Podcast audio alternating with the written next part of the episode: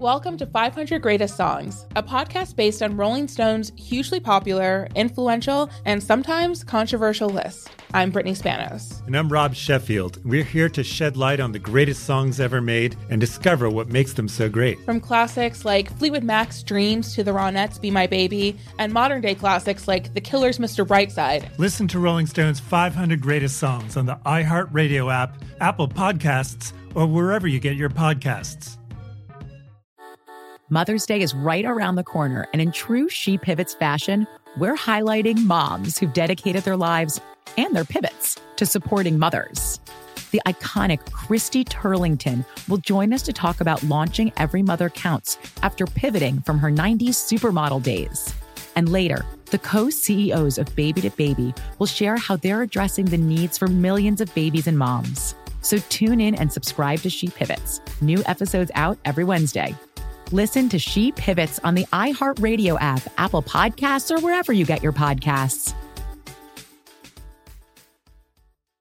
Imagine you're a fly on the wall at a dinner between the mafia, the C I A, and the K G B.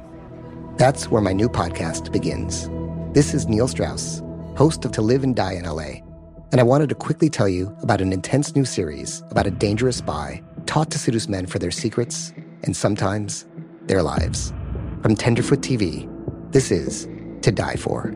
To Die For is available now. Listen for free on the iHeartRadio app, Apple Podcasts, or wherever you get your podcasts. Too Much Information is a production of iHeartRadio.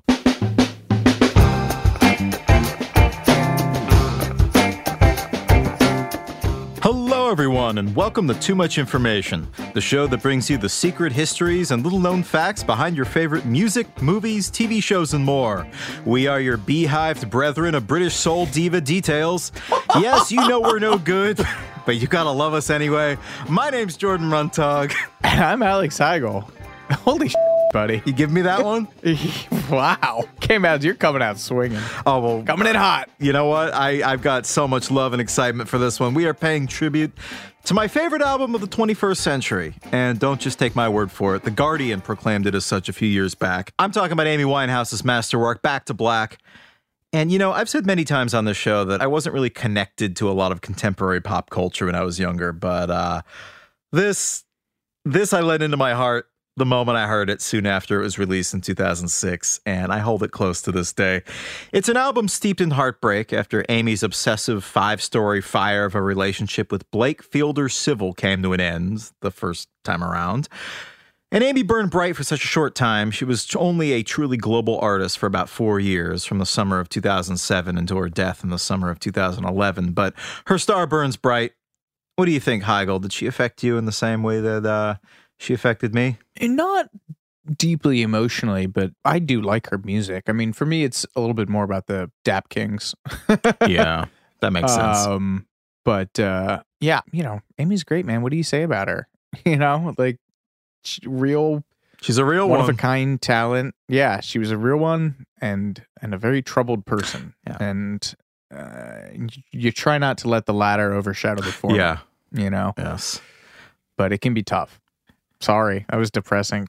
No, I know. We're going to try. We're going to try not to let that be the, the tone of this episode, but I know you're absolutely yeah. right. Uh, she will forever be one of my all-time favorites, and people far more eloquent than I have praised her as a once-in-a-generation voice for multiple reasons. In terms of her lyrical point of view, which brought a hip-hop swagger into vintage American soul and a dose of twenty-first century cynicism into songs that really could have otherwise almost been jazz standards. And then, of course, the thing that's so obvious that we haven't even bothered to mention it yet, her singing, which borders on the supernatural as far as I'm concerned. Um, I once had the great privilege of spending an afternoon with another late, great Ronnie Spector of the fabulous Ronettes. Mm. And uh, she was a fellow member of the Beehive Sisterhood, ladies with big hair, big voices, and big spirits who were mistreated by small men in their lives. And the topic of Amy Winehouse came up, and Ronnie said that Amy's talent was a pretty strong argument that singing came from the soul, and clearly Amy had a very old soul. Otherwise, there was really no explaining how that sound came out of that body. And I couldn't help but smile then and now to think how Amy would have enjoyed hearing that from one of her idols. She loved Ronnie Spector. Uh, and I have to say, I'm inclined to agree with Ronnie.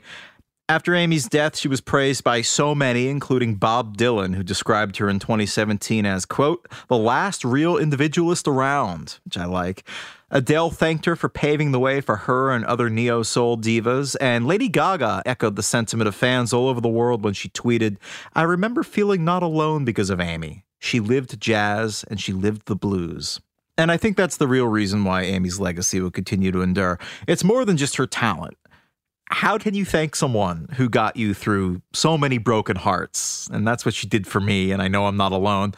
The B B C wrote an article a few years back suggesting that Back to Black was the millennials' version of I Will Survive, which hmm. I'm not sure if I totally agree with the comparison, but I see what they were going for. Amy's producer and friend Mark Ronson probably summed it up best. The pain that she expressed helped so many people get through their pain. She showed us the darkest part of herself and somehow did it in a way that made people smile. I think that's a neat trick. She was so brutally honest and so wickedly funny, especially when it came to her own self-assessments. The most enduring description of her, in my mind, came from a uh, Newsweek profile in two thousand seven, which described her as, quote, a perfect storm of sex kitten, raw talent, and poor impulse control. Oof. Uh, yeah. Accurate. yeah. Oh, yeah. Reading that as like a twenty-year-old, I remember thinking, yeah, dream girl. She was flawed, but there was a strength there. And, you know, I think of the title of her posthumous record, Lioness. That always seemed like the word to describe it. And, you know, in a strange way, I think that Amy Winehouse gave hope to the rest of us imperfect people to try to be better, to try to find our own special thing, whatever it may be, that gives us grace, even when we're feeling like a mess in every other area of our life.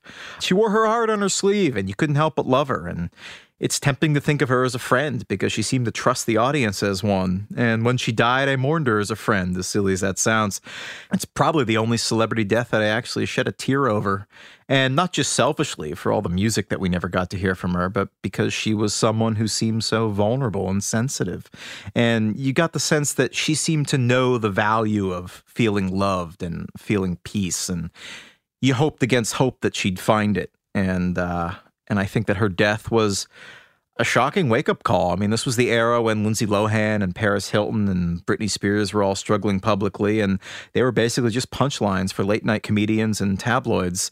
And everyone just sort of conveniently ignored the fact that these were life-or-death situations, which is what made Amy's death so much more perversely tragic. It just seemed so obvious, you know? I mean, there was nothing about it that was a surprise whatsoever, but somehow you didn't actually think it would end that way. I know I didn't. And the cognitive dissonance with that was just so strange. And I, I think that her death went a long way in ensuring that people struggling in the public eye aren't covered that way by the media ever again. We really, I mean, not we, you and I, we were not part of that infrastructure, but Well, I, we I, what my, my first couple years was, yeah. Wow. I mean, I didn't write mean things, but I remember that was sure. definitely part of the environment. Yeah. I mean, just that whole era, we, we really failed a generation of women who obviously and clearly needed help and were turned into ongoing punchlines. There's a book called um, Trainwreck, The Women We Love to Hate, Mock, and Fear, and Why by Sadie Doyle, which is really interesting. It basically is uh, a cultural history of how female celebrities are covered in the media. These, like the, the women I mentioned, the Paris Hiltons, the Lindsay mm. Lohans, the Britney Spears, and, and Amy Winehouse. And then she also does this really interesting thing, these interstitial chapters where she goes back in time and writes about famous women in history as if they were being oh. covered by a, you know, twenty ten era blogger. Uh, and it's it's a really interesting book. I encourage folks to check it out. It's really interesting. But, I mean, taking it more personal, my one-way bond with Amy was forged in January two thousand nine. Uh, in order to get over a failed relationship situation, I'd enrolled in a six-month study abroad program in London in hopes that a change of scenery would help me get over my broken heart. But uh, here's a tip. If you're trying to get over a heartbreak, don't go to a place where you know no one in frigid January where there's about five hours of sunlight a day. So, uh, yeah, that wasn't great, and I just used to wander London daily, uh, just for hours on end with my iPod, playing Back to Black as my soundtrack. And our dorm was in North London, and I knew that Amy lived a short walk away in Camden.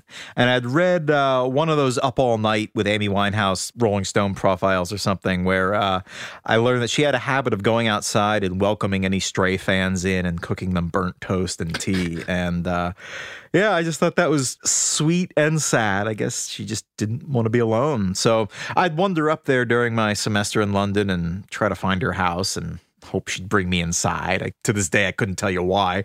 I think I just was so bummed out, and her music made it clear that she'd been through something similar. And, you know, I guess I thought maybe she could big sister me through it. Um, I also got the sense that maybe she needed a friend, too. I'm still bummed I never got to see her uh, then in London or in concert. Uh, aside from festivals, she really didn't do normal concerts or tours very much after yeah. two thousand seven. And even those were spotty just because of her health. Uh, one of my treasured possessions is a concert ticket from a show in the fall of two thousand seven that she never got to give, um, canceled for some combination of personal and logistical problems. I would have loved to have cashed that ticket in and gone. Anyway, enough of my pathetic love note to Amy Winehouse. Let's get into the agony and ecstasy of this wonderful record. From the relationship drama and emotional turmoil that inspired it, to the renegade band of Brooklyn soul musicians who gave it the groove, the argument that led to her cover of the Zutons' song Valerie, that song whips, and how Mark Ronson got Amy Winehouse to overcome her unholy hatred of strings. Here's everything you didn't know about Back to Black by Amy Winehouse.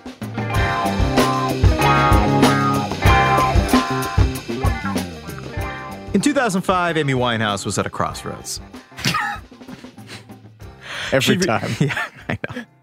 She'd released her debut album, Frank, two years earlier, an album that you could call R and B-influenced jazz tunes or jazz-influenced R and B tunes. I guess there's a little bit of both on there. Have you heard that record? Yeah, yeah, it's, it's, it's a good, good. album. Yeah.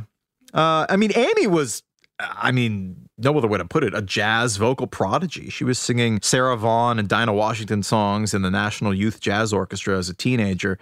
And in the amazing twenty fifteen Amy documentary uh, by Asif Kapadia, it opens with this amazing home movie of Amy and her tween friends goofing around on her friend's fourteenth birthday. And it looks like any other home movie until Amy launches into an impromptu version of Happy Birthday, and it sounds like full-grown Amy Winehouse. It's crazy. Again, it gets back to what Ronnie Spector said. This old soul just coming out of this thirteen, fourteen-year-old girl. It's insane. And her two thousand three album, Frank, it was a modest hit in the U K and established her as one of the country's most distinctive vocalists and won her quite a few prestigious awards, the Ivor Novello Award, a Mercury Music Prize, and was nominated for a Brit Award, which is basically like the U K Grammys. But Amy, who just turned twenty when it came out, was deeply unhappy with it. She was signed to Simon Fuller's management, and he'd previously overseen the Spice Girls and created the show that American Idol was based on. So he kind of had a whole business of creating uh, cookie-cutter pop stars, basically.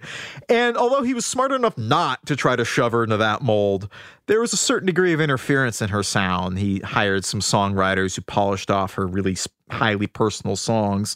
And Amy was not happy with this, and she was not quiet about it in her interviews. Speaking about her album, Frank, she told The Guardian, "I don't have it in my house." Oh. Before begrudgingly admitting that it isn't. This is going to be, I, I'm going to break my my my long-held no swearing on this show uh, edict for Amy Winehouse, because otherwise we're not going to be able to get through her interview quotes or her yeah. songs. um, in a two thousand four interview with The Observer titled, I love this, Charmed and Dangerous, Amy said, "Some things on this album make me go to a little place that's f***ing bitter. I've never heard the album from start to finish. The marketing was f***. The promotion was terrible. Everything was a shambles. It's frustrating because you work with so many idiots, but they're nice idiots. So you can't be like, you're an idiot. And they know they're idiots." Quote machine, Amy Winehouse. Uh, there's a this priceless interview that you can hear in that Amy documentary I mentioned, where this chipper Dutch radio interviewer just tosses her a softball about, you know, "Hey, how's your new album? What do you think?" And Amy just seethes about how pissed she is about the string sounds on the album, especially on the song Take the Box. She, quote, "hated the guy who did it," and went on and on and on about how she'd never let anyone do that to her songs again. We'll talk more about that later. So Frank was a bit flawed in her own eyes, but it did well enough to mean that the public and her label eagerly anticipated her follow-up. Hilariously, I think she still might have been working as a journalist, actually, at this time at the World Entertainment News Network. We used to get photos from them when I was at V H one back in like two thousand nine, two thousand ten. Yeah. So it's funny, for all the years that she was hounded by uh, paparazzi, by paparazzi she... that she used to work in the entertainment journalism field. That's so funny. Uh, yeah, I know. It's so weird. You can kind of hear it in her lyrics, though. I mean, she has such a great economy of language. Mm-hmm. That you could almost see being born from her days as a journalist. She was initially considering doing that as her full-time career. But by January two thousand five, now that Frank was falling down the charts, she'd quit her day job and was tasked with writing her next album. But it just wasn't happening. Uh, just writer's block was really bad. And by her own admission, she was just hanging out at the pub all day, the Hawley Arms, which was near her house in the North London neighborhood of Camden. And she just played pool, drank too much, and listened to sixties girl groups and Motown on the jukebox. And these were the sounds that she loved as a girl, and rediscovering them on the pub jukebox pretty much gave her a new direction for her new album. And long before the album Back to Black was released, she was telling the press, "I'm not a jazz girl anymore." She's talking to the U K outlet The Sun. She said, "These new songs are more accessible than the tracks on Frank, as jazz is quite elitist. People don't get it. I've been listening to sixties bands and girl groups. There's a lot of bands which are sixties influenced at the moment, but I guess I'm the only girl doing it." And then later on, she would be followed by the likes of Adele and Duffy. Remember Duffy and Joss Stone? I sure do. Paloma Faith and Little Boots. Duffy was great. Rock Ferry was a great album. Um, and of course, that's when you start seeing the Ronnie Spector influence coming in for Amy, the beehive hair, the Cleopatra makeup, the mini skirts. And Amy would later say that the beehive was a physical manifestation of her insecurities. And whenever she was nervous, she would tell her hairstylist, "Make it taller, make it taller." I love her so much. So now you have the sound and the style of Back to Black coming to the fore, but she needed the emotional catalyst. And this took the form of one Blake Fielder-Civil, her boyfriend and frequent drinking buddy during these pub nights out in Camden Town.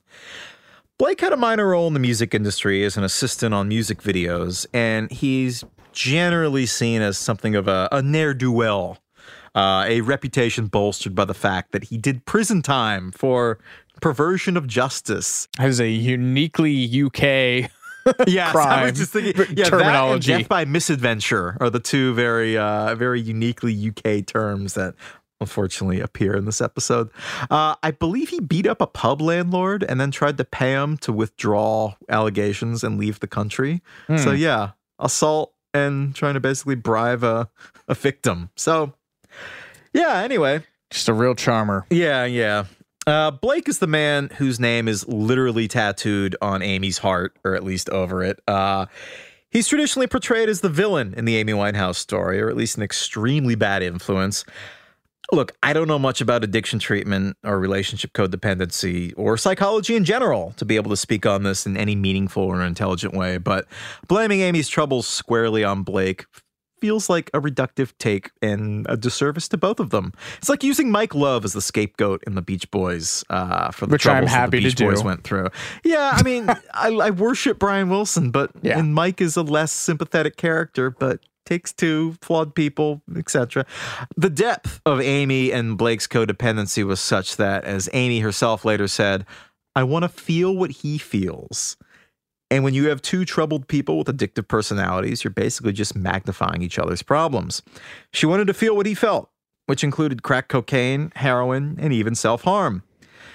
They were in the midst of a fight one night when Blake grabbed the bottle and broke it and started cutting his arm. And then Amy grabbed the bottle from him and cut her own arm while looking at him dead in the eye and told him, "I'll do anything you do," which is chilling. I was a guest on the iHeart podcast Personology a few years back, which was hosted by Doctor Gail Saltz, a psychologist.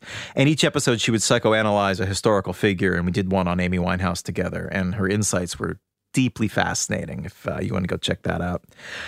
There's a great passage from the two thousand seven Rolling Stone profile on Amy that is, I think, really illustrative of their obsessive love. "Winehouse has insisted from the beginning of her career that she's a simple girl crazy in love with her man. Her life, her history, and talent all seem barely worth talking about when one could talk about Blake. how fit he is, how perfect for each other they are. We're so in love. We're a team, she rhapsodizes to me. Blake, Blake, Blake, Blake, Blake, Blake, Blake. It's as if she's putting herself in a trance. A woman named Nicole chimes in. I'm going to fall in love like Amy. I think I've been in love before. Amy lifts her head. No, no, if you had, you'd be dead because you weren't together right now. So that's what we're dealing with. Um, I hadn't heard been, that one before. Good Lord. Yeah. I mean, again, this is why this album, I, I, I don't think that you need to know the backstory to be able to judge the emotional content of a song. I don't, and we talked about that in the Revolver episode. Mm-hmm. That's the song For No One on Revolver, which is about the the dissolution of a relationship. It literally outlines that in the lyrics, and it's devastating. You don't need to know anything about the person who wrote that song in order for that to hit you. In this case with Amy, the lyrics hit you directly, but then when you go a little bit under the surface and you actually learn a little bit about her and her relationships, it just takes on a whole new level. And maybe this is why this is an album that I, I, I almost feel protective of. She seems so without skin, mm. just just so raw, just such a raw nerve that went through life. That, um, what was that Nick Drake documentary?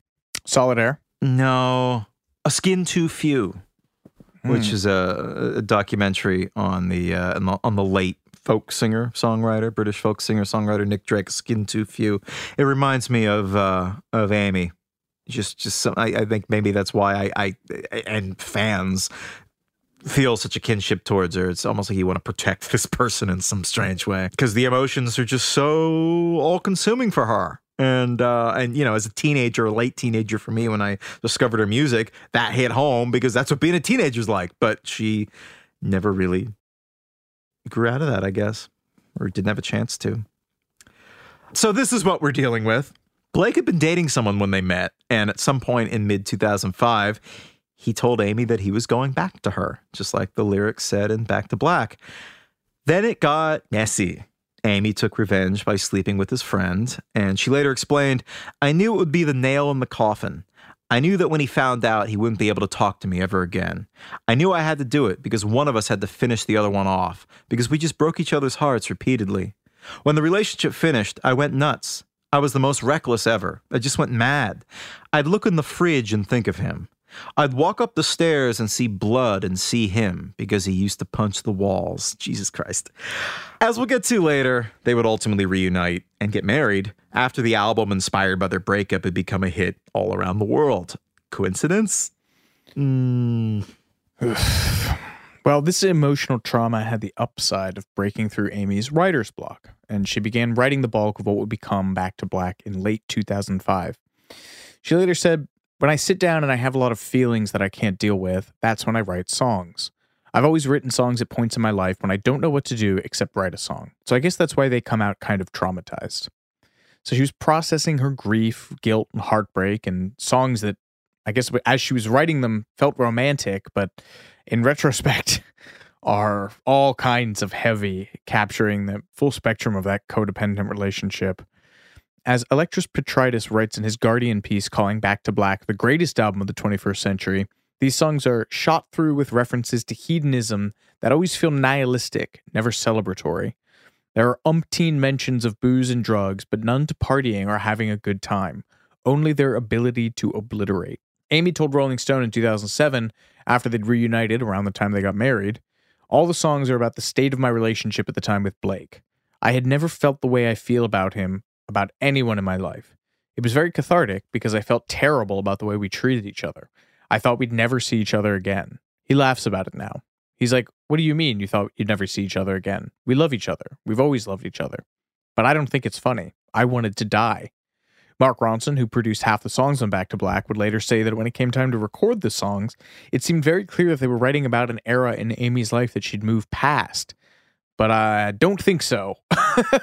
Yeah, I mean, having to, you know, go through all these songs and not only to write them, but then also sing them and then sing them on stage. Mm-hmm. You have to wonder if it had Talk the about them in the press. Yeah, I've just had the unintended side effect of just re-traumatizing her. Yeah, I mean, there's that whole thing about how child stars are stuck at the age with that they become famous at. And mm. sure, I mean, it's not a stretch to extend that to the idea that you are stuck in the emotional state that you create art in while you're having to recreate that art constantly, which is a grim thing for any performing artist to have to confront.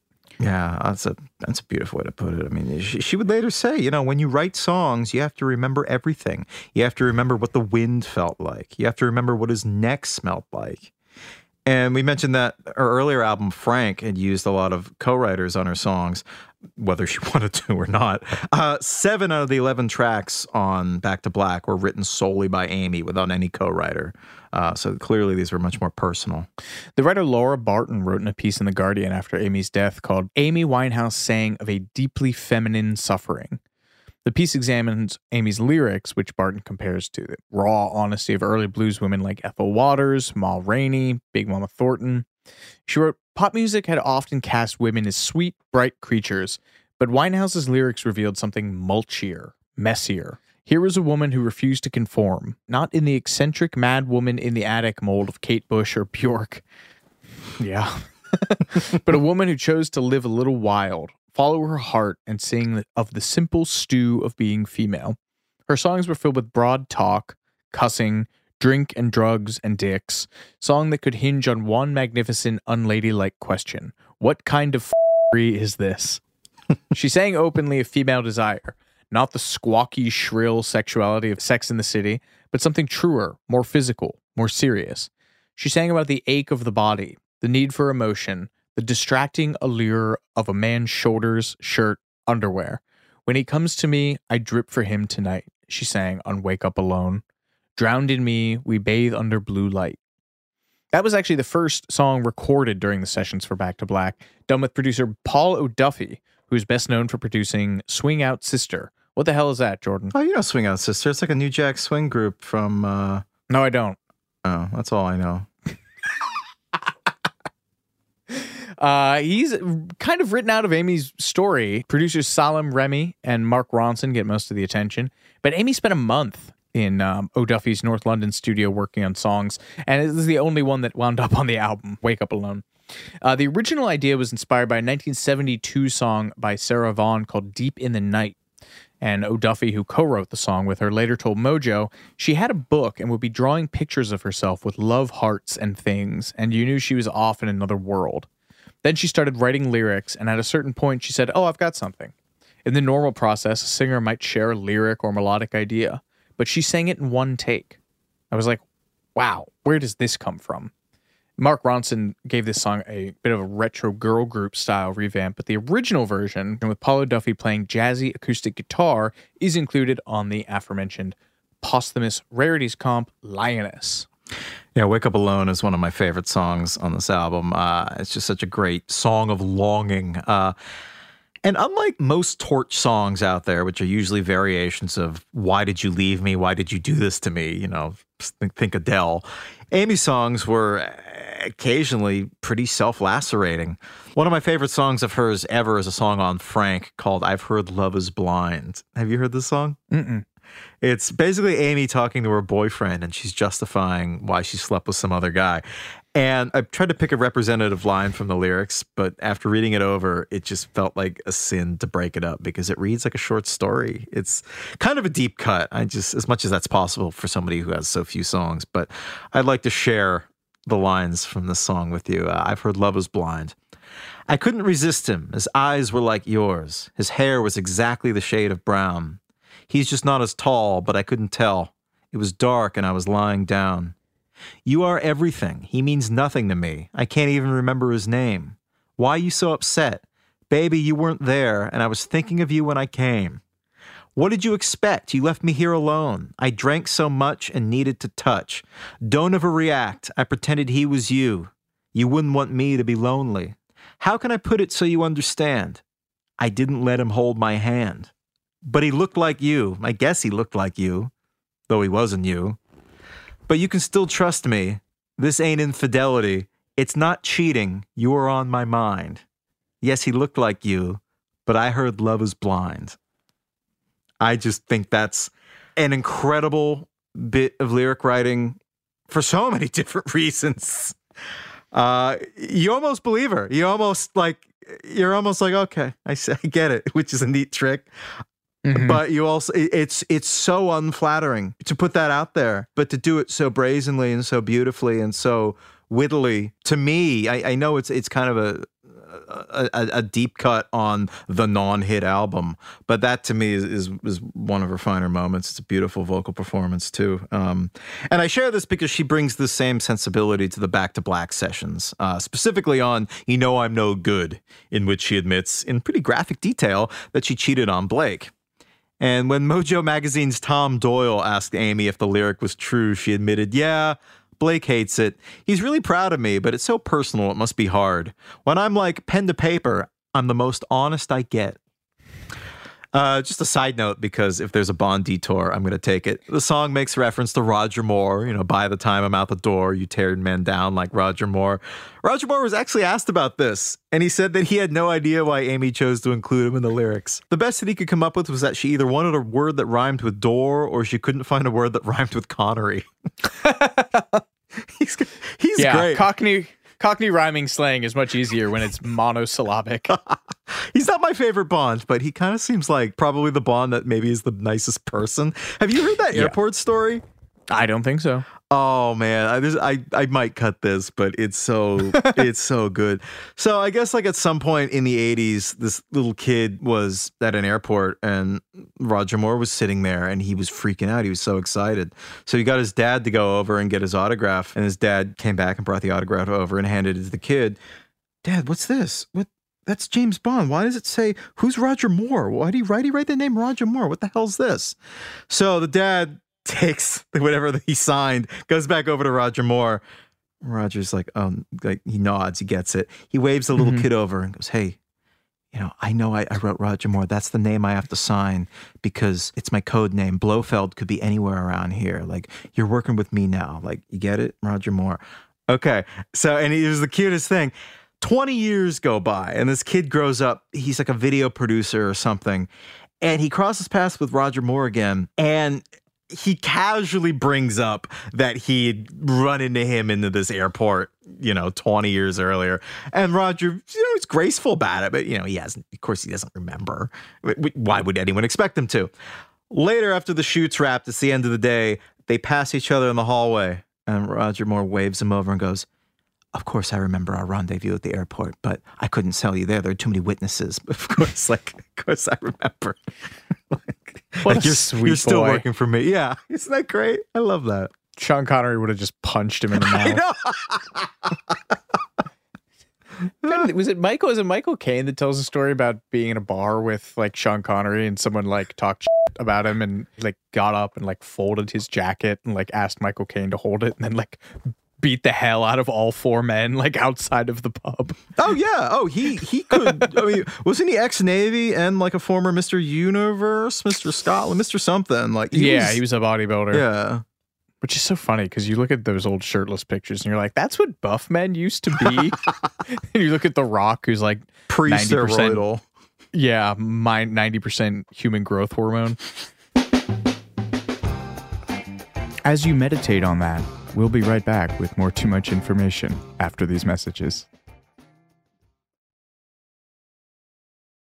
Welcome to five hundred Greatest Songs, a podcast based on Rolling Stone's hugely popular, influential, and sometimes controversial list. I'm Brittany Spanos. And I'm Rob Sheffield. We're here to shed light on the greatest songs ever made and discover what makes them so great. Every week, we'll pick a new song from the list and talk about their placement on the revamped twenty twenty-one list. We'll also have guests join us, ranging from the artists themselves to the producers or simply other writers like ourselves who voted on them. From classics like Fleetwood Mac's Dreams to the Ronettes' Be My Baby, and modern-day classics like The Killer's Mister Brightside and Britney Spears' Baby One More Time. There's so many fascinating stories that have been forgotten, like Midnight Train to Georgia, starting with a phone call to Farrah Fawcett, or how the Yeah Yeah Yeahs inspired Kelly Clarkson's banger Since You've Been Gone and Beyonce's Hold Up. Listen to Rolling Stone's five hundred Greatest Songs on the iHeartRadio app, Apple Podcasts, or wherever you get your podcasts. Bring a little optimism into your life with The Bright Side, a new kind of daily podcast from Hello Sunshine, hosted by me, Danielle Robay, and me, Simone Boyce. Every weekday, we're bringing you conversations about culture, the latest trends, inspiration, and so much more. Thank you for taking the light, and you're going to shine it all over the world, and it makes me really happy. I never imagined that I would get the chance to carry this honor and help be a part of this legacy. Listen to The Bright Side on America's number one podcast network, iHeart. Open your free iHeart app and search The Bright Side. Every week on Talk Easy with Sam Fragoso, I invite an artist, writer, or politician to come to the table and speak from the heart, in ways I imagine you haven't heard from them before. Some of my favorites are with Tom Hanks, Margaret Atwood, Questlove, Cate Blanchett, and Oscar Isaac. If that sounds like a varied group of people, it's because it is. I always wanted to make a show where one week we could sit with a politician like Beto or Rourke, the next an author like Min Jin Lee, or T V titans like Bill Hader and Quinta Brunson. Basically, this is a podcast driven by curiosity and an abundance of research. Conversations where people actually start to sound like people. In recent weeks, I sat with Dan Levy, Ava DuVernay, Benny Safdie, and the editor of The New Yorker, David Remnick. You can listen to Talk Easy with Sam Fragoso on the iHeartRadio app, Apple Podcasts, or wherever you get your podcasts. I hope to see you there.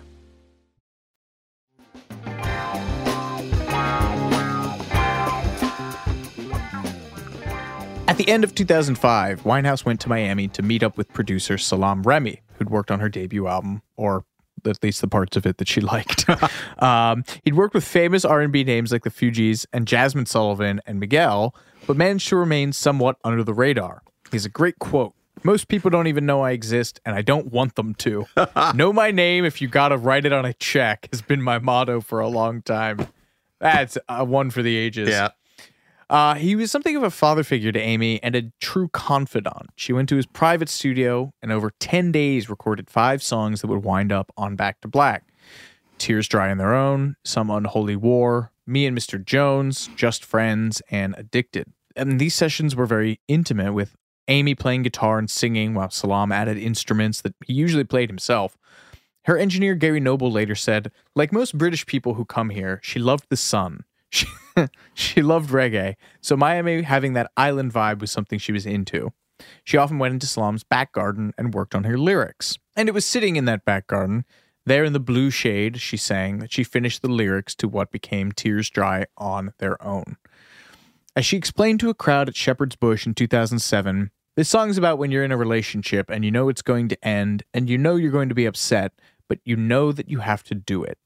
She gave a little bit more detail about it to The Sun in October two thousand six, saying, Tears Dry on Their Own is a track about the breakup with Blake, my ex. Most of these songs are about him. I shouldn't have been in a relationship with him because he was already involved with someone else, a bit too close to home. The song is about when we split up and me saying to myself, yes, you're sad, but you'll get over it. And I did. I still talked to Blake, and once we got over the initial pain, it was fine. I believe you can be mates with your ex. I'm still really close to him as a friend and nothing more. Though Alex, my boyfriend now, doesn't like me seeing him, which is understandable, I guess. He was correct. Yeah. She left him and, and married Blake. uh, and that song is interesting because the backing track to it is basically the Marvin Gaye, Tammy Terrell duet, Ain't No Mountain High Enough, written by the legendary Motown songwriting team, Ashford and Simpson. Oh, it's not were, basically. It is. They they have a songwriting credit on that. Is it a sample, or they just took no, the... No, they, they, they just re-recorded the entire backing track. Oh, okay.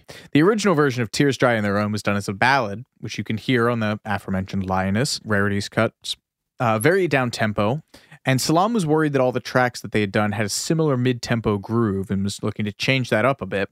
And by coincidence, he happened to come across some online leaks of these isolating Motown backing tracks, Ain't No Mountain High Enough, which I have. Yeah, I know I that exact too, yeah. that exact stem package mm-hmm. that he's talking about.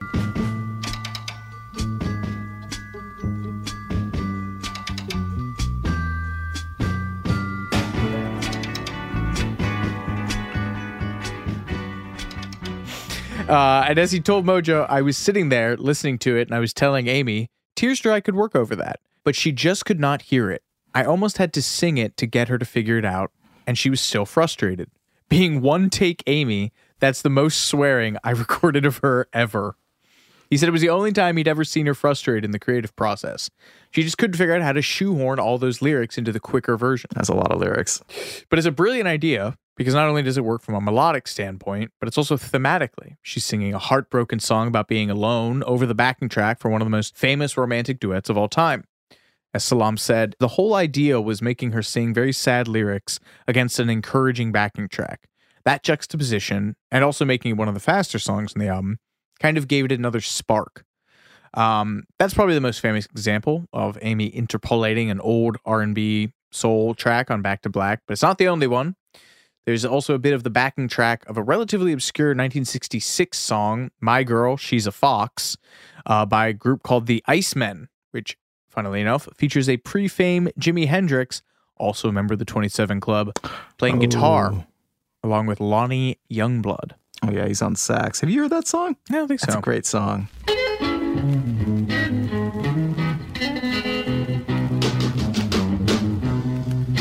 Da, da, da, da. Na, na, na, oh yeah, that's Jimmy. That just sounds like the intro to fucking Wind Cries Mary. I know, I know. Yeah, it's great. But that song was uh, was it wasn't sampled. It was it was revamped as uh, the song He Can Only Hold Her.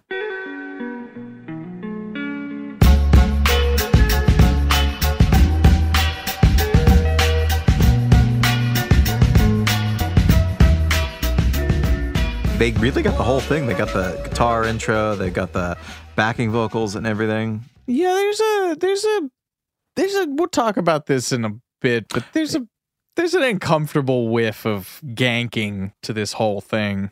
Say what you will about the Daptone guys, but at least they included black people. Well, this is the era of like Mayor Hawthorne, where instead of like you get yeah. people making fake sixties or soul songs or early seventies funk cuts that were specifically designed to be sold to yeah. hip-hop producers to be chopped up, and then sometimes like Mayor Hawthorne in particular with stuff like Just Ain't Gonna Work Out, those songs would actually be released and and get airplay. It's just yeah. such an interesting way to go about it instead of just going crate diving. Anyway, Salaam Remi produced the track Some Unholy War, which uh not one of my favorite songs on the album, both because it's downbeat and also, it's kind of an uncomfortable listen. Uh, perhaps more than any song on this album, it's the one that I think best encapsulates the codependent tendencies between Blake and Amy. It's an obsessive song. It's about someone that she would die for.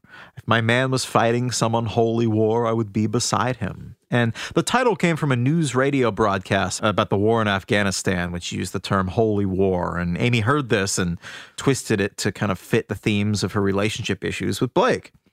I would imagine that she thought the whole song was very romantic, you know, right or wrong, stand by your man. It's basically an updated version of the Tammy Wynette song. It reminds me, when I was a teenager, I really loved the book Lolita by Vladimir Nabokov, because to me as a fifteen-year-old, it seemed like the first book I'd ever read that perfectly encapsulated the obsessive insanity of new love, which it's a very teenage phenomenon. You know, I said that earlier. Uh, at the time, I was a teen. I obviously knew that the relationship in the book was wrong on every level, but there was something about it that almost seemed romantic to me in my emotional immaturity. You and Nick Cave. And then the older I got, I realized just how disturbing that kind of obsession and mm. codependency actually is. And it's not romantic. It's just upsetting. That's kind of how I feel about this track, Some Unholy War. It's also something a bit uh, quintessentially British about using a war in the Middle East as a metaphor for your dating life. Like, that's a first pass idea. This brings us to my favorite track to come from the Salaam Remi sessions at the end of two thousand five, Me and Mister Jones. The title is a play on Billy Paul's soul ballad, Me and Missus Jones, but the Mister Jones in Amy's version is the rapper Nas, born Nasir Jones. Amy was a huge fan of Nas and even sampled his instrumental Made You Look on the Frank track In My Bed. And, you know, for all that's been written about Amy's love of jazz, hip-hop was a major influence for her. As a child, she started a short-lived Salt and Peppa-style rap group called Sweet and Sour with her childhood friend. Guess which one Amy was, sweet or sour? Mm. The lyrics to Me and Mister Jones are so great. It is, to my knowledge, the first song that mentions both eighties M Cs Slick Rick and Sammy Davis Junior So it's got that going for it, which is nice. It kicks off with one of the greatest opening lines of all time. Again, breaking my no no F-bomb edict on the show. What kind of f***ery is this? What an all-time opening lyric right there. Salaam said that Amy had gotten that off of uh, West Indian slang, which I guess is, uh, I'm not familiar with. Anyway, she originally wanted to call the song F***ery, but the label panicked. It's thinking that she would never get it on the radio with a title like that, because as I'm discovering right now, it's very hard to censor that word. Uh, of course, this pissed Amy off to no end. Well, you know, why can't I? But they changed the title to Me and Mister Jones, which is kind of a better title. The song itself is about a guy she used to casually date who worked in the record industry, and she used to get free tickets off him. But for whatever reason, jealousy or incompetence, he couldn't come through with seats for a Slick Rick concert. Hence the, you maybe missed the Slick Rick gig. You thought I didn't love you when I did. Can't believe you played me out like that. Sounds like it was jealousy. Uh, he's holding out on her. But she refused to miss the gig for Nas, who she really admired and reportedly kind of had a crush on. Hence, nobody stands between me and my man, me and Mister Jones, Nasir Jones, Nas. And there are a lot of little hints in the song. She name checks Nas's daughter, Destiny, and also his birthday, September fourteenth, which coincidentally was also Amy's birthday. And Nas years later confirmed the song was about him in an October twenty eleven interview with X X L, three months after Amy died, saying that they were actually planning a joint birthday celebration together. To be a fly on that wall, yeah. Nas told Genius that he only met her once in person. I didn't get a chance to really know her that much. I knew her through music. I knew her through Skype. I knew her through texting. I knew her through telephone. I knew her through hanging out one time in London. The greatest thing, and the thing that's sad, is that I met someone who shared my same birthday and we had no competition, we had no beef, we had no tension. Nothing like that. It was like we always knew we were supposed to be cool. And that's as far as it goes. She was like a sister to me. And they actually collaborated twice, I imagine, just, you know, through email on the songs Like Smoke and Cherry Wine, which were released after Amy's death. But now the question that I'm sure is on all of your minds, did she make it to the Nas concert? The short answer is, I don't know. But Google sleuths have determined that there was indeed a Nas gig at the Brixton Academy, which she sings about, on March twenty-first, two thousand five. A show that was notable because it was interrupted by a shooting that took place a half hour into it that injured one concert goer. So let's hope that maybe she did miss the Nas gig after all. One funny thing about the song Me and Mister Jones is that you can hear a little bit of Amy's Englishness coming through. She put on the tea kettle while they were taping the instrumental track because the studio where uh, Salaam Remi was working, I think, was in his home in Miami. And she had the, the kettle on in the kitchen nearby. And it started going off midway through the recording. And Salaam said that they were recording and, and they just see Amy run off and they didn't know why. And then he was listening to the track later. And you, you heard this high frequency and he realized it was the tea kettle. And he left it on there, I guess, because he you can barely hear it. But if you listen to the end of the song, you can kind of hear this high frequency. It's like the phone ringing in The Ocean by Zeppelin. Oh, Studio yeah, phone yeah. goes off about halfway through that. Uh, Amy's really cute. She used to love to use uh, Salaam Remi's kitchen and enjoyed cooking big meals for all the musicians there after sessions. And those who knew Amy said she knew how to make a mean chicken soup, like, like a good Jewish mother. Hmm. Yeah, I know. But Back to Black had two producers, not just Salaam Remi, but perhaps most famously, Mark Ronson. They had very different styles, with Amy as the linchpin. Salaam described his contributions as being in the same town as Ronson's, but in a slightly seedier neighborhood, which is great. Um, Ronson came at his role as producer from an interesting position because he was a D J, um, which, you know, good background because you quickly discover an instinct for what works and what doesn't in respect to the dance floor. Uh, he grew up in New York, attended N Y U, like Rick Rubin, uh, and he was fascinated by the link between hip-hop and the old soul records that they sampled. Even before he was globally famous for his work with Amy Winehouse, Ronson was DJing album release parties for people like Jay-Z. Uh, he was apparently the first D J ever to play Biggie's Hypnotize on a dance floor. Yeah, I verified this with him when I interviewed him for V H one a bunch of years ago, and I'm, to this day, really proud at how shocked he looked when I dropped that fact on him. He was so surprised. You nardwared him. Yeah, he'd say his D J sets during this era were sixty percent hip-hop, thirty percent funk and disco, twenty percent reggae, and ten percent rock and roll, which is a good blend. Well, his early production work in the two thousands was very sample-based. Um, and he came into the same orbit as Puffy, Pharrell, Busta Rhymes. Um, so not far from the hip-hop background that Salaam Remi had. Ronson and Amy were first put in contact because they shared a publishing company, and she paid him a visit at his New York rehearsal studio in March of two thousand six. Before she met him, she apparently thought he was going to be some old dude with a beard, a la Rick Rubin, uh, and she thought he was an engineer for the first few minutes uh, because he was just barely thirty years old at the time. So they initially bonded on the superficial level at first, roughly the same age, Jewish and English. And initially he wanted to get just a sense of what she liked, and her response was specific and evocative. Talking to Mojo, he said, she said she liked to go out to bars and clubs and play snooker with her boyfriend and listen to the Shangri-Las. So she played me some of those records, which turned into a crash course in girl group productions. And the thing that struck him first about those tracks was the drama. He later said in the two thousand eighteen Classic Albums documentary about Back to Black that those early sixties pop songs were selling heartbreak on this giant scale. Like, the world is going to end if my boyfriend doesn't take me back. It's so annoying to me that that Walking in the Sand has become uh, uh, TikTok a, meme? A TikTok meme, because yeah. that song is, like, doom metal. Mm-hmm. Like, when that kicks in, ah, uh, that's the so, song that she played him that yeah. stuck in his head that became back the piano part to Back to Black. I'm going to punch that in later. Uh, whatever happens to...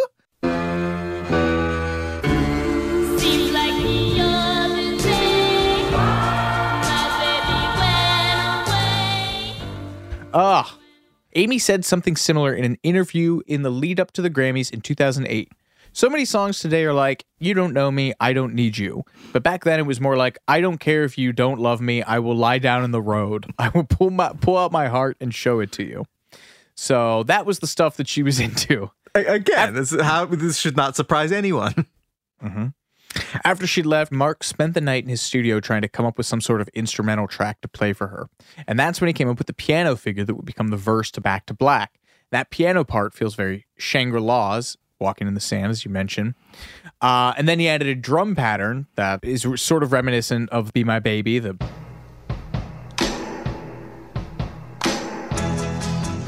Hal Blaine, the most iconic drum intro of all time, maybe. That'll get me some angry comments. Uh, but he was not coordinated enough to do the bass and snare at the same time. Uh, so he took the mallet off the foot pedal and just played it with his hands, um, which is, you know, it worked. And then he built it up with some more over percussion, uh, tambourine with co- caked in reverb. Uh, and that's his word. Kid. Yeah, well... I mean, that's that's part of those Motown stems. You know, you forget how those, like, an indispensable part of those Motown tracks were the auxiliary percussion. You had all those guys mm. who grew up playing tambourine in church. Uh, there's, you know, the chimes, bells on it, shakers, and, uh, you know, prob- what did he probably throw on there? Like, uh, probably a mid filter and some tape emulator plugins on the piano. There's a great, if you care, which I can't imagine you do, but he, he did something for the B B C. I think it was called Maestro, and it was like a ten minute YouTube clip of it where he actually, like, literally just sits down with the stems on Pro Tools and goes through each filter that he used and, like, how he assembled it. it it's it's interesting, even if you don't, you know, care so much about the specific final product. It's just to see how he manipulates these sounds that he really just made, like, in his little crappy studio, and made it sound like these wall of sound style, huge, I mean, Wagnerian. You know, Seth, who recorded the theme song for for this pod, this very podcast, uh, same same mold. I mean, Dap Kings, dude. Like, there's, oh. you know, welcome to the plug-in portion of this program. Well, I just want to say, because it's it's funny, like, some of that gear stuff is interesting because it is these sounds that become highly sought after that are intrinsically shitty. Yeah, yeah. That's um, exactly the, what he says. Blake Mills, who is, like, a really sought after guitarist producer right now, buys these old movie projectors. He rewires them to use them as amps and preamps because of the the guts of them color your tone in such a way that people like. It's just so fascinating to me, man. It's just people reverse engineering old junky stuff to get that vibe to it. And as we will mention, as the Dap Tones later on, we're like, no, we will not do that. We will record directly to tape. Uh, anyway, thus concludes the plug-in portions. Um, so Amy arrives back at the studio the following day, and uh, he plays it for her.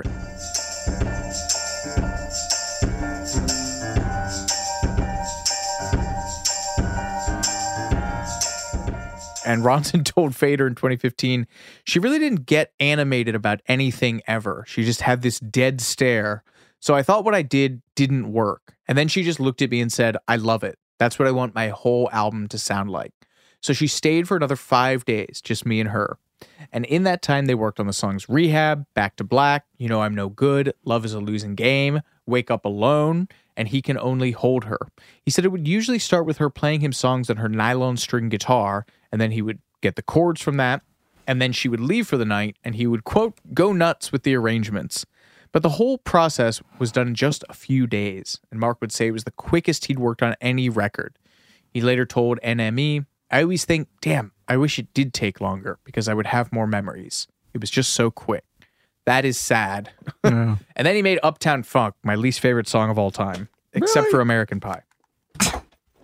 Oh, I actually like Uptown Funk. Obviously, Back to Black was the crucial song of the session. You know, it's the title track that provided something of a mission statement to the cathartic proceedings. The backing track is like an updated version of Phil Spector's Wall of Sounds, complete with funeral bells tolling at the end.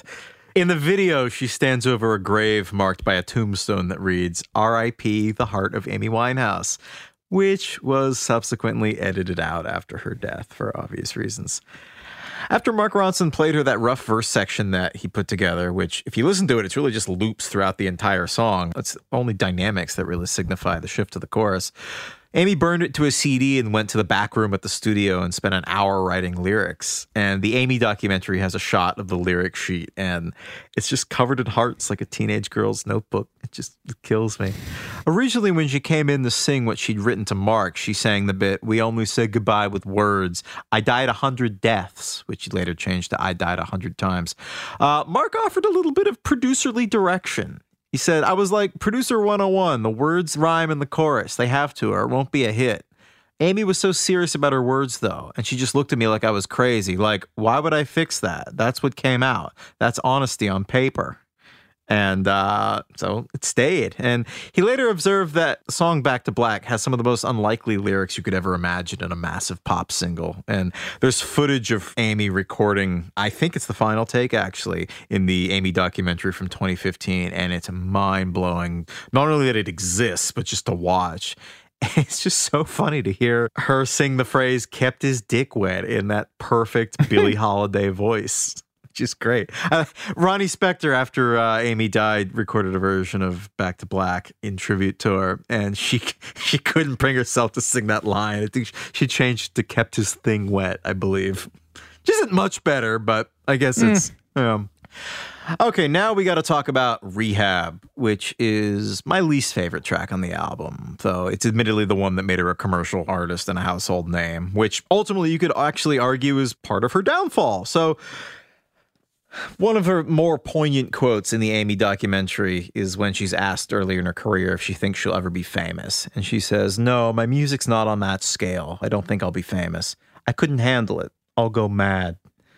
Which is very sad to hear in retrospect. So maybe the song Rehab is her undoing. Um, it actually came from a conversation that Amy had with Mark Ronson while they were taking a break from these early sessions and going for a walk.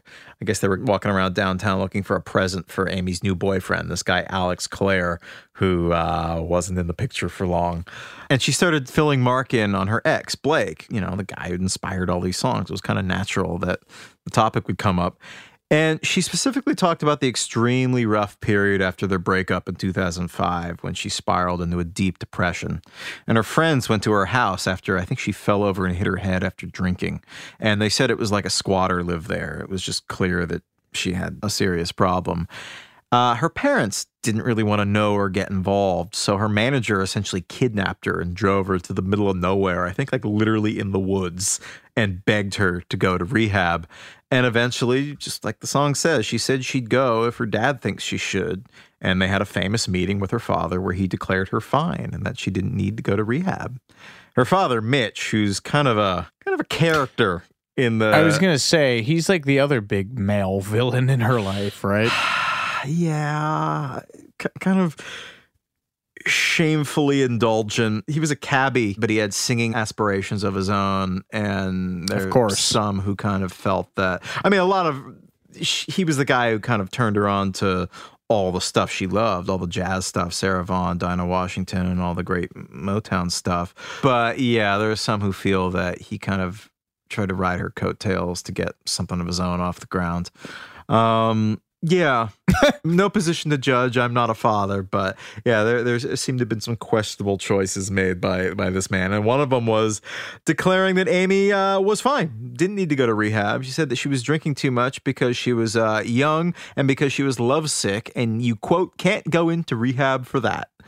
Um, and as her manager, the one who kidnapped her and tried to help later, said, this was the moment we lost a very key opportunity. She wasn't a star. She wasn't swarmed by paparazzi, and she might have been able to work on herself, you know, alone before a world wanted a piece of her. But alas, it was not to be.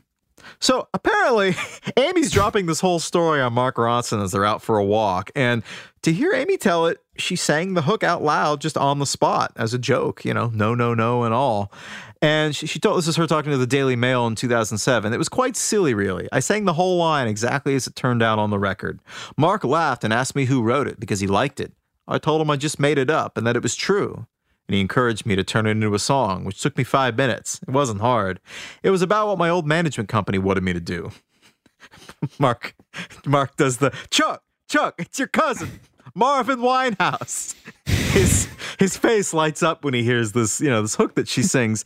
And he admittedly feels bad about it later. He's talking to Zane Lowe. He said, she's telling me all this horrible stuff, and I'm supposed to be like, wow, how was that for you? And instead I'm like, we've got to go back to the studio. Yeah, so, that's uh, uh, there's so many thorny conversations about like what's like what do you do? I mean, it's always trickier with artists, right? right. Because like nominally that's their entire existence is metabolizing yeah. their life into yeah, yeah, yeah. the thing that you are there to support them in. You know, the thing right. that you are like you exist in an infrastructure, if you're a manager, if you're a label, if you're a producer, yeah. to help them create that stuff. And if they are using their deep well of sadness and pain to create that stuff, there's always the ongoing dialogue with everyone around it. Like, well, should we be enabling this? But like, if we don't, are we out of a job? Right. Because like, you know, they talk about that with, I mean, this is a out of left field comparison, but like they talk about with like that with the Grateful Dead, like so many people whose livelihoods were tied up in yeah. getting Jerry back out on the road when he was deeply unhealthy and didn't want to do it anymore and was really in no shape to do it, and it was it was this unhealthy lifestyle. But they were like, dude, there's like thirty people who feed their families off I mean, Elvis being out there. Yeah, yeah, yeah, yeah, yeah. Oy. Same deal. I mean, they they would like, he would be barely coherent. And there's a story that somebody in his entourage tells of like, Elvis is horizontal basically in his hotel room before he has to go do a show. And Colonel Tom Parker comes up there and with the tour doctor, and the guy's thinking, oh, great, like, the old man's here. He'll see what's really going on. He'll be able to put a stop to this and see what rough shape Elvis is in. And then he goes into the room and sees that they're dunking Elvis's head in like a champagne thing of ice. And Jesus, Colonel Tom Parker just says, the only thing that matters is that that man gets out on the stage tonight. Nothing else matters. And that was the environment. I mean, that's something that's, you know, I mean, it could still be going on for all I know, but I think that, you know, Amy's death might have had a, a hand in sort of dismantling or at least taking a chunk out of that kind of insidious system. Fingers crossed. Yeah. But yeah, they after they going for their walk, they went back to the studio and they turned their conversation into a song. And it was initially an acoustic twelve-bar blues kind of thing done at a really slow tempo. And Mark put on his producer's cap and said, yeah, that's cool, but how about we put a beat behind it and speed it up? And Mark Ronson had a radio show on East Village Radio, which in college I desperately wanted to join. Oh, my God. And he played demos of Rehab and You Know I'm No Good on these shows, making him the first D J to play both Biggie's Hypnotize and Amy Winehouse's Rehab, I guess. Um, and she used to accompany him to these shows when she was in town. And Mark told this great anecdote to the Fader a few years back. We got on so well. She would come with me to the East Village Radio on Fridays to do my show. She would hang out for ten minutes and get bored and then go next door to the tattoo tattoo parlor and get a tattoo. I thought maybe I should stop inviting her because I would feel guilty if she got a tattoo that she didn't really love one day. She was overtly sexual and playful, but there was never a notion that something was really going to happen. One time, I must have fallen asleep. We had this little bench, and I woke up, and my head was in her lap, and she was just stroking my hair as if I were her little boy. Their friendship is very sweet. I do like yeah. that. Yeah. But yeah, despite the uh, very hooky chorus, neither Amy or Mark thought the song was an obvious hit, and Ronson recalls playing it for the Island Records A and R management for the first time, and he said, about fifteen seconds in, they all said, rewind, rewind, but I didn't think there were going to be dollar signs lighting up. Yeah, yeah. It, it's it's good to give an artist a story. I think that that gave Amy a narrative, you know, as opposed to just like a cool hit song. I mean, it happens with Adele too. I think it's always better to have a hit with a song that's not only catchy and also displays a tremendous amount of vocal virtuosity, but also gives you a background into whatever's happening. And I mean, Rumors, another great example. If you've got yeah. the element of a compelling story in there as well as a catchy chorus, you're going to have a monster. As a sad aside, about a year after the song was released, Amy actually did go to rehab. It was in August two thousand seven. She entered the Causeway Retreat with her new husband and fellow addict, Blake Fiedler. And addiction specialists know that admitting a couple to rehab together is a bad idea, but the Causeway, for whatever reason, let it happen. And perhaps not coincidentally, the Causeway facility was shut down following numerous ethical violations in twenty ten. And in the Amy documentary, Blake is shown at the facility just badgering Amy, uh, shoving a video camera in her face while they're in rehab, asking her to sing the new updated version of Rehab as a joke. And she refuses. I know. We're going to take a quick break, but we'll be right back with more Too Much Information in just a moment. Welcome to five hundred Greatest Songs, a podcast based on Rolling Stone's hugely popular, influential, and sometimes controversial list. I'm Brittany Spanos. And I'm Rob Sheffield. We're here to shed light on the greatest songs ever made and discover what makes them so great.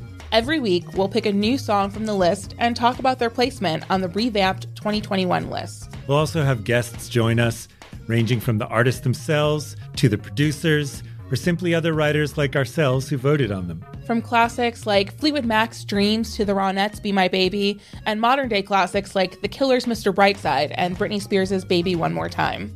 There's so many fascinating stories that have been forgotten, like Midnight Train to Georgia starting with a phone call to Farrah Fawcett, or how the Yeah Yeah Yeahs inspired Kelly Clarkson's banger Since You've Been Gone and Beyoncé's Hold Up. Listen to Rolling Stone's five hundred Greatest Songs on the iHeartRadio app, Apple Podcasts, or wherever you get your podcasts.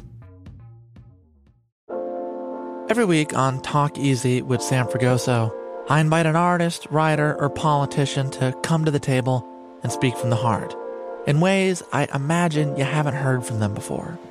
Some of my favorites are with Tom Hanks, Margaret Atwood, Questlove, Cate Blanchett, and Oscar Isaac.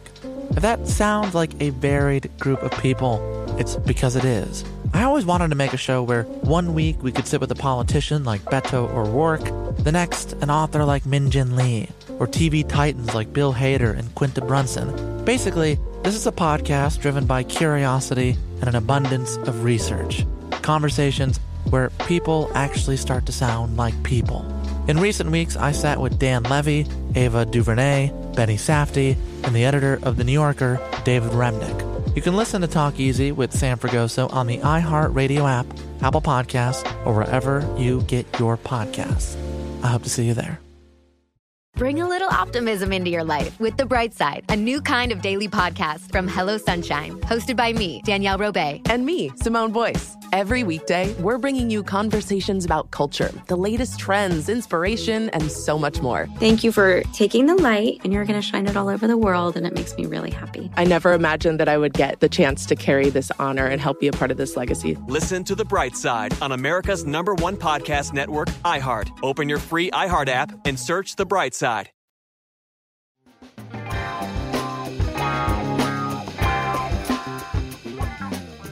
Enter the Dap Kings yes, from stage left. Somewhere sunny, yes. After Amy recorded these rough cuts, Ronson was using, by his own admission, every computer trick in the book to get that vintage sound. And that's when he realized that the answer wasn't a computer at all. The real vintage sound was stuff we made along the way. The Dap Kings.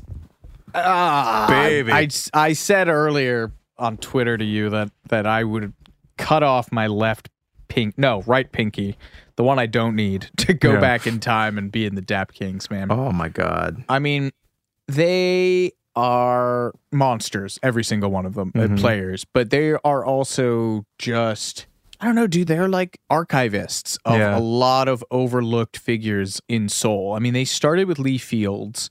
They found Sharon Jones, who was a prison guard. And did you ever see that documentary about Charles Bradley? Yeah, yeah, yeah, yeah. Oh, he was a monster. And they found him when he was singing James Brown covers. Yeah. And they would just find the... I, anyway, I'm getting... Sorry, I'm putting that putting up. I saw Charles Bradley not knowing who he was. He It was at some festival and he just came oh, on. Oh, nice. I was, I was covering the festival for work and I didn't really want to be there. It was all like... You know, there's no name I could say right now that wouldn't be offensive, so I'm just not going to say anything. It was just all acts I didn't really care about. And then he comes on, and I thought James Brown had risen from the dead. It was unbelievable. This, like, sixty-something-year-old man. Have I showed you the my Sharon Jones video? You've never showed it to me. You've told it to me. And I never will. It's just for me. Um, I saw her at a book signing, right? Yes. Well, it was a book event. I was like front row and she pulled me up on stage and she was like, you've been, uh, you've been staring, staring at me all me night. All night. Get up here. Man, she was an institution. Anyway, so these guys, they basically were all just soul fiends and they got together and they were recording, as I mentioned, with Lee Fields, and were just like analog dorks, man. They recorded out in Bushwick when Bushwick was still like not a place that you went. In a basement to tape analog boards. Their bassist, Gabe Roth, said, show me a computer that sounds as good as a tape machine and I'll use it. They recorded in this studio that they called the House of Soul. All the rhythm tracks, drums, piano, guitar, bass, all in one room. The drums were recorded on one microphone. It's so good. I, I mean... Did you ever visit there? No. No, I never knew any of them. I mean, I or crossed paths with any, because they were already like celebrities by the time mm-hmm. I, I got to, you know, I got to New York. But, well, we'll get to, again, cart ahead of the horse. Um, Mark Ronson had heard a Sharon Jones track and he played it to Amy, who said, it's the nuts, which was not a Britishism I was familiar no, it's a, with. You know, it's the dog's bollocks. It's the same. It's, I think it's a okay. derivation of that. Yeah, sure. But yeah, it was a home run. They were the perfect band. And Amy wasn't even at the sessions with them, which is kind of sad because yeah. um, I'm sure she would have loved that. And uh, because she was already back in, in London. And the guys in the Dap Kings, just they had no idea that they were working on a record of this scope. Um, the fact that she was already a, a known quantity in the U K didn't mean anything to them. Uh, they, all their names are so damn funny to me. Band leader Binky Griptite later said, we didn't have a clue about her already being a star. She probably told us that, but we were like, whatever, her name ain't Marva Whitney. So we did it, and it was done. And this is the thing that gets into this whole conversation about any artist, any white person making black music. And a lot of music in the United States is black music. And I include myself in that. And, you know, you try to have reverence for it, and you try to recognize where you're getting the stuff from. But there is an element of cherry picking when it comes to what happened with this band and, and, and Sharon Jones in particular. That was the good thing, the cool thing about the Dap Kings, a bunch of the white guys who were making period accurate funk music, is that they used their resources to put these older artists on. And in Sharon and Charles Bradley and Lee Fields, these guys' case, give them a, a second act that they richly deserved, you know? Or a second chance, really. They never yeah. had a first act in a professional oh, sense. Yeah. yeah, and so you get this uh, rich... compared to them at least, rich white girl from the U K literally flying in and taking their band and their sound uh, and making a whole bunch more money on it than they ever did. Uh, Sharon Jones was not thrilled, initially at least. She told the New York Times in two thousand seven, we were just sitting here minding our own business, doing our little forty-fives and albums, and all of a sudden they were like, I want your sound. And then Amy would call on the Dap Kings for live gigs uh, when they were touring the U S, and that came at the expense of them being available for Sharon, the other artists on Daptone. And uh, Sharon admitted as much. I mean, she told the Times, first, I feel kind of angry about it, but if it took Amy to get the Dap Kings heard, then it's a good thing. I say it's great. Thank you. Back to Black put Daptone on the map as one of the most important labels, soul or otherwise, and it brought that kind of retro-leaning soul into the mainstream in a big way. But as author Jessica Lipsky noted in her book about the label, it ain't retro, Daptone Records, and the twenty-first century soul revolution. It did not trickle down to people like Sharon Jones, Charles Bradley, Lee Fields. Um, Naomi Shelton and the Gospel Queens are another great band on that on that label. Uh, Binky Griptite and some of the other players appreciated that Back to Black was, in his words, a flying f*** you to pop trends, and also admired Amy for being one hundred percent unapologetically herself. She was on that zero f***s given before that term was coined. Uh, and there's a passage from her book that we will quote here. But Sharon Jones had also been on the zero f***s given tip for years as an older frontwoman competing for audiences with singers half her age, only to have one of those singers swoop her support system right from under her nose. Amy made a f***ing ten million selling record, and we were just trying to sell like one hundred thousand with Sharon, Dap King guitarist Tom Brennick notes. His frustrated acceptance still audible. During the Back to Black sessions, Jones looked at Winehouse and the Dap Kings with a sense of impending doom and lapsed loyalty. Was she going to lose her band to an artist with broader appeal, deeper pockets, and a producer who recognized the canned magic of the Dap Kings? Jones was angry, and early on, indignant. I'm old enough to be Amy Winehouse's mother. How am I supposed to take a backseat to that child? She questioned. Eventually, yeah, eventually, and with significant reassurance from her fellow musicians, Jones recognized the boon Winehouse's success and a relationship with Mark Ronson could be for Daptone's wider appeal. With a little prodding, she regularly thanked both for recognizing the Dap Kings' soul power during interviews. Jones also understood the need to put her own album on pause while the Winehouse business ran its course. But Tom Brennick concedes that Sharon Jones and the Dap Kings' attempt to ride Winehouse's coattails only worked indirectly. How could you tap into a young audience with the f***ing forty-nine-year-old Sharon Jones? Well, if they have ears, you could. Mm. Winehouse and Sharon Jones met during a two thousand eight Dap Kings and Sharon Jones performance at the Jazz Cafe in London, and they spent close to an hour talking in Jones' dressing room.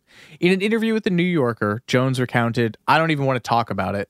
Instead of people laughing at her, pray for her. Drugs are so horrible. The Dap Kings' attitude at their sudden and somewhat controversial notoriety can be summed up in this anecdote. When they received a framed platinum record for their work on Back to Black, which signifies over a million sales in the U S, they hung it above the toilet in the upstairs bathroom of their studio. Bassist Gabriel Roth said, it was the only free space we had. Whew. Take that how you will. But there is a very nice coda to the Daptone story. We mentioned earlier that Amy wasn't actually present for the sessions with the Dap Kings, and she didn't actually meet them until after Back to Black came out in the fall of two thousand six when she came to the U S to make promotional appearances. The Dap Kings stood in for her English band, and she hit it off with the guys immediately. And she even went out to Bushwick to visit them at the House of Soul, their studio, which is just crazy for me now because it's a pretty nondescript building in a pretty nondescript area that just happens to be like a ten-minute walk from my apartment. So the thought of like Amy Winehouse walking around my neighborhood is really weird to me. Uh, Mark Ronson later told the Village Voice, it was one of the last times I remember her just being unencumbered by any threat of drama or press or paparazzi. And it was later that day when she visited them at the House of Soul that they recorded her version of Valerie by the British band The Zutons. And Mark Ronson was doing an album of uh, covers of contemporary songs, which was a cool idea because mostly you have albums of covers of old school songs that were, you know, revamped. So this was just fresh takes on stuff like Britney Spears' Toxic, and like a Coldplay song is on there that the Daptones did as an instrumental version. Uh, God Put a Smile on Your Face, I think. That album is great. Version, it's called. Um, mm-hmm. And he wanted Amy to contribute, which he said was a struggle for her because she didn't listen to anything after nineteen sixty-seven. A woman after my own heart. But eventually she suggested Valerie, which had been a hit in the U K in the summer of two thousand six. Apparently she had a bit of a pub spat with the guy in the Zutons. And before things escalated, she let it go when she realized who this guy was and that he'd written the song that she actually liked. Uh, he told the N M E recently, that moment was very personal. I like to think it's what pushed her to record the song herself. Maybe something good came of that stupid argument. And the Dap Kings spent an entire day working up kind of a slow version of that song, sort of like a Curtis Mayfield cut, which again, I keep mentioning it, surfaced on the posthumous Lioness album, which was a bunch of rarities. But at the end of the session, Mark Ronson suggested that they pick it up a bit and try a version that was a little bit more upbeat, more Motown-y, with a rhythm section part that was reminiscent of the Jam song, A Town Called Malice. It's got the same tempo, the same like bass thump.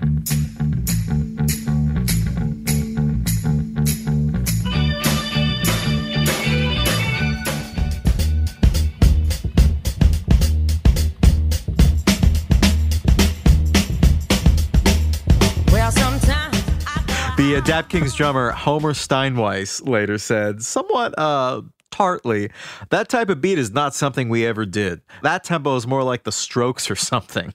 So they did one final up-tempo take, seemingly just as an afterthought, and that became The One. It was released in two thousand seven, and that was, I think, one of Amy's biggest charting hits, at least in the States. That's my favorite. Yeah, that's a good one. Uh, the Dap Kings played a few gigs with Amy in the States as part of the Back to Black launch, uh, but sadly, I don't think they ever worked with her again after this. Ugh. I know. Considering his masterstroke of getting the Dap Kings to play on her record, you would have thought that Amy would have trusted Mark Ronson when he said that he wanted to add some strings. But you'd be wrong. You may recall four hours ago, earlier in this episode, that Amy hated, hated, hated the strings that were added to her debut album, Frank. And she immediately shut down the conversation every time Mark suggested strings for Back to Black. He later told the fader, I said, Amy, the Shangri-Las, the Phil Spector stuff you love, it's the orchestra that's doing a lot of the work. And she was like, nah, I f***ing hate it. It's Disney bullshit. I, w- I wish I could do an Amy Winehouse voice. He even offered to pay for the strings out of his own pocket, promising to remove them from the tracks if she hated them, but to no avail.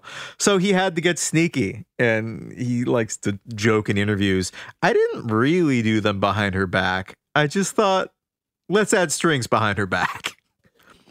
And the first song that they mixed back in London was Love Is a Losing Game, one of my favorite songs in the album, and torch song, if there ever was one, which was adorned with very tasteful, moody strings. And Mark Ronson recalled in Mojo, she had her head down on the mixing board, so I couldn't gauge her reaction. I'm freaking out, thinking, if she doesn't like it, we're pretty f***ed. At the end of this, she looks up and walks over, extends her arms, and gives me a big hug.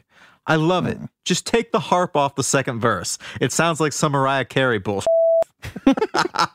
It's emblematic of this thing about Amy. She can cut you down the size in two seconds flat.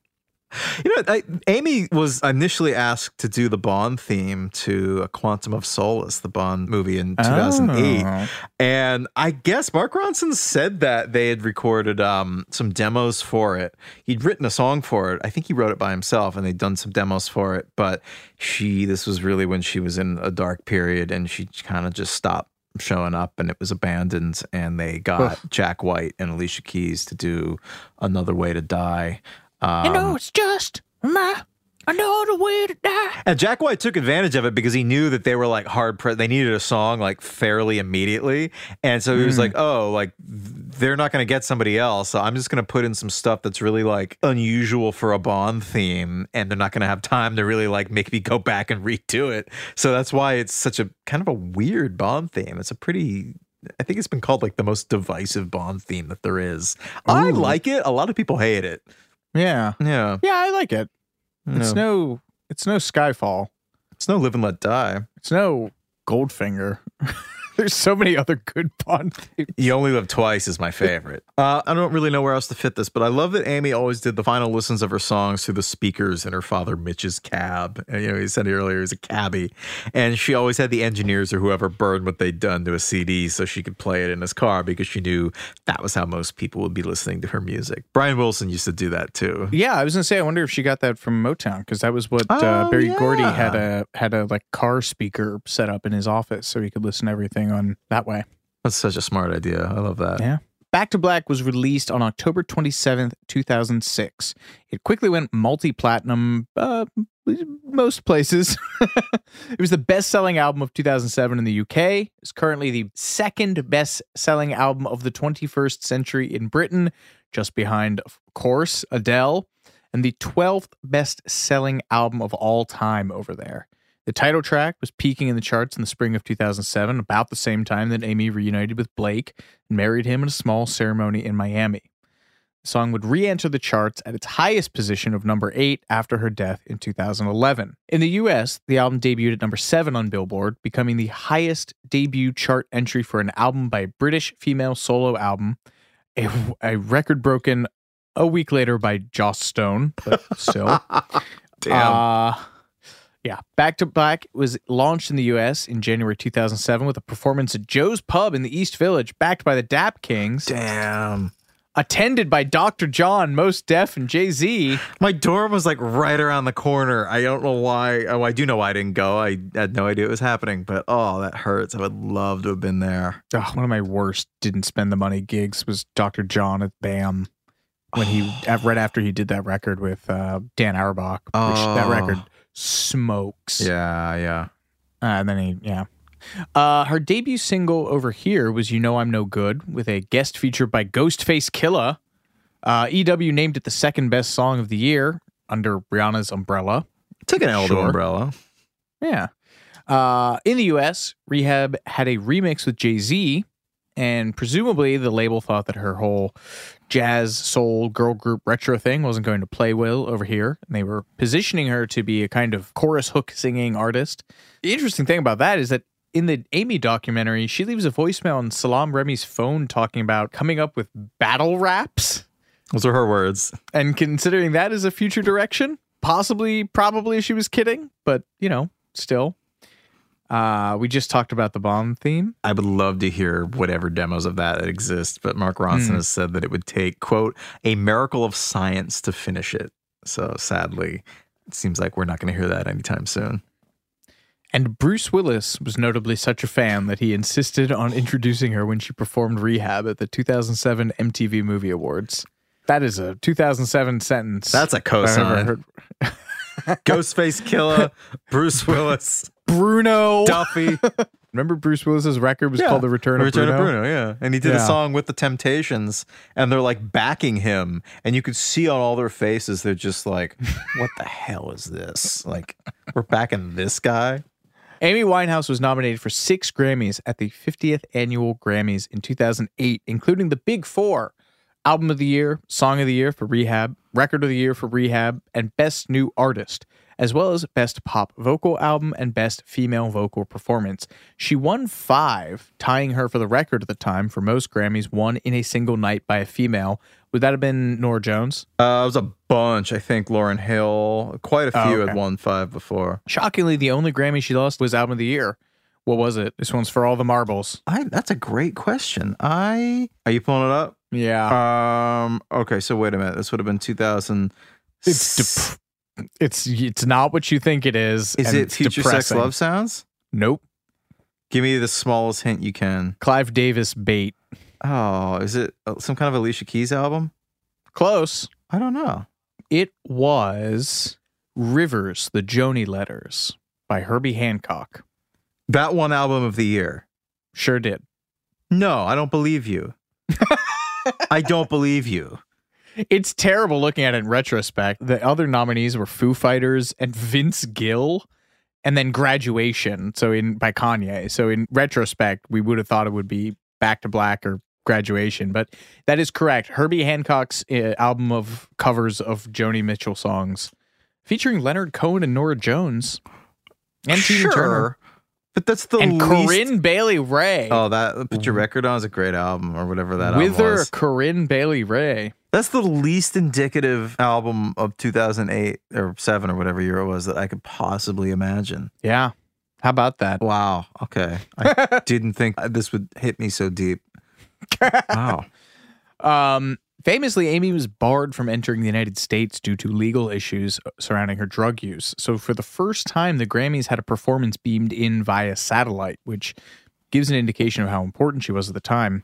The look of genuine shock on her face in the clip where she wins Record of the Year by her idol Tony Bennett, it's it's a lot to take in. Have you seen it? I think you sent it to me at one point, and yeah, I watched it. It's it's it's, it's hard. Yeah. Yeah. It's so sweet. Yeah.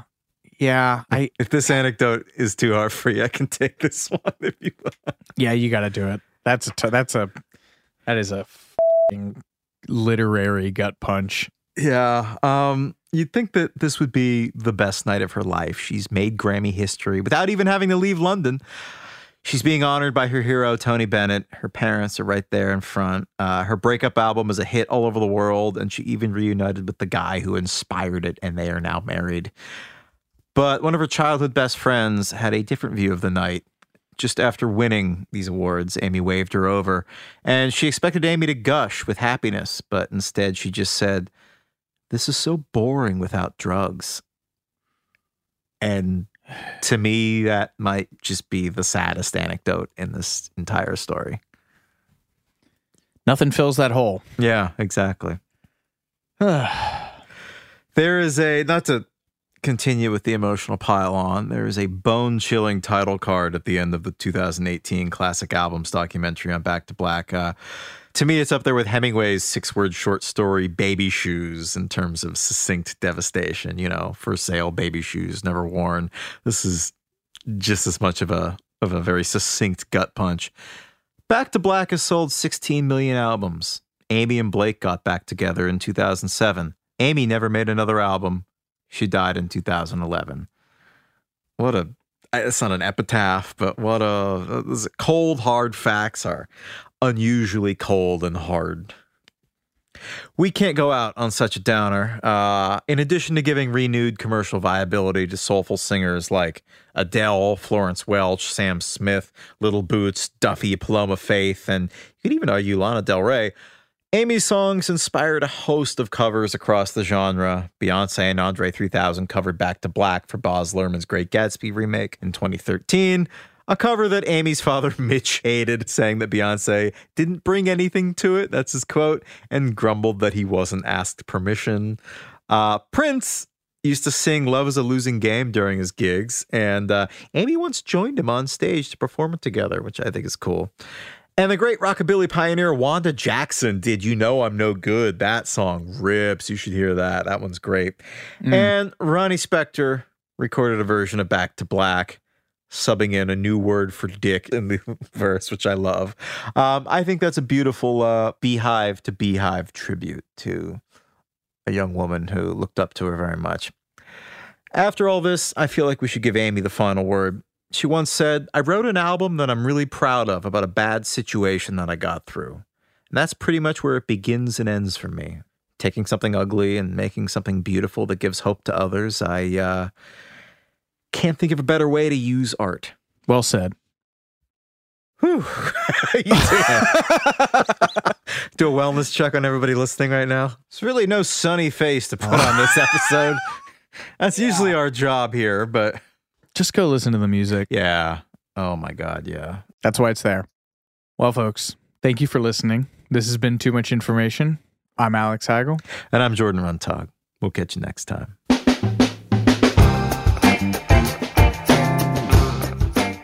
Too Much Information was a production of iHeartRadio. The show's executive producers are Noel Brown and Jordan Runtog. The show's supervising producer is Michael Alder June. The show was researched, written, and hosted by Jordan Runtog and Alex Heigl, with original music by Seth Applebaum and the Ghost Funk Orchestra. If you like what you heard, please subscribe and leave us a review. For more podcasts on iHeartRadio, visit the iHeartRadio app, Apple Podcasts, or wherever you listen to your favorite shows.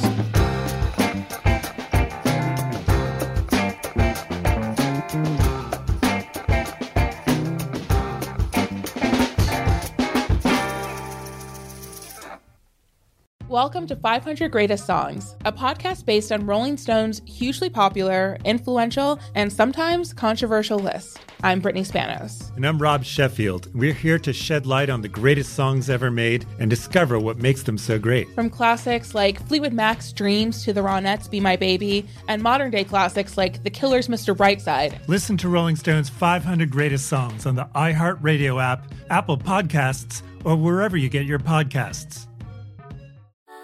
Mother's Day is right around the corner, and in true She Pivots fashion, we're highlighting moms who've dedicated their lives and their pivots to supporting mothers. the iconic Christy Turlington will join us to talk about launching Every Mother Counts after pivoting from her nineties supermodel days. And later, the co-C E Os of Baby to Baby will share how they're addressing the needs for millions of babies and moms. So tune in and subscribe to She Pivots. New episodes out every Wednesday.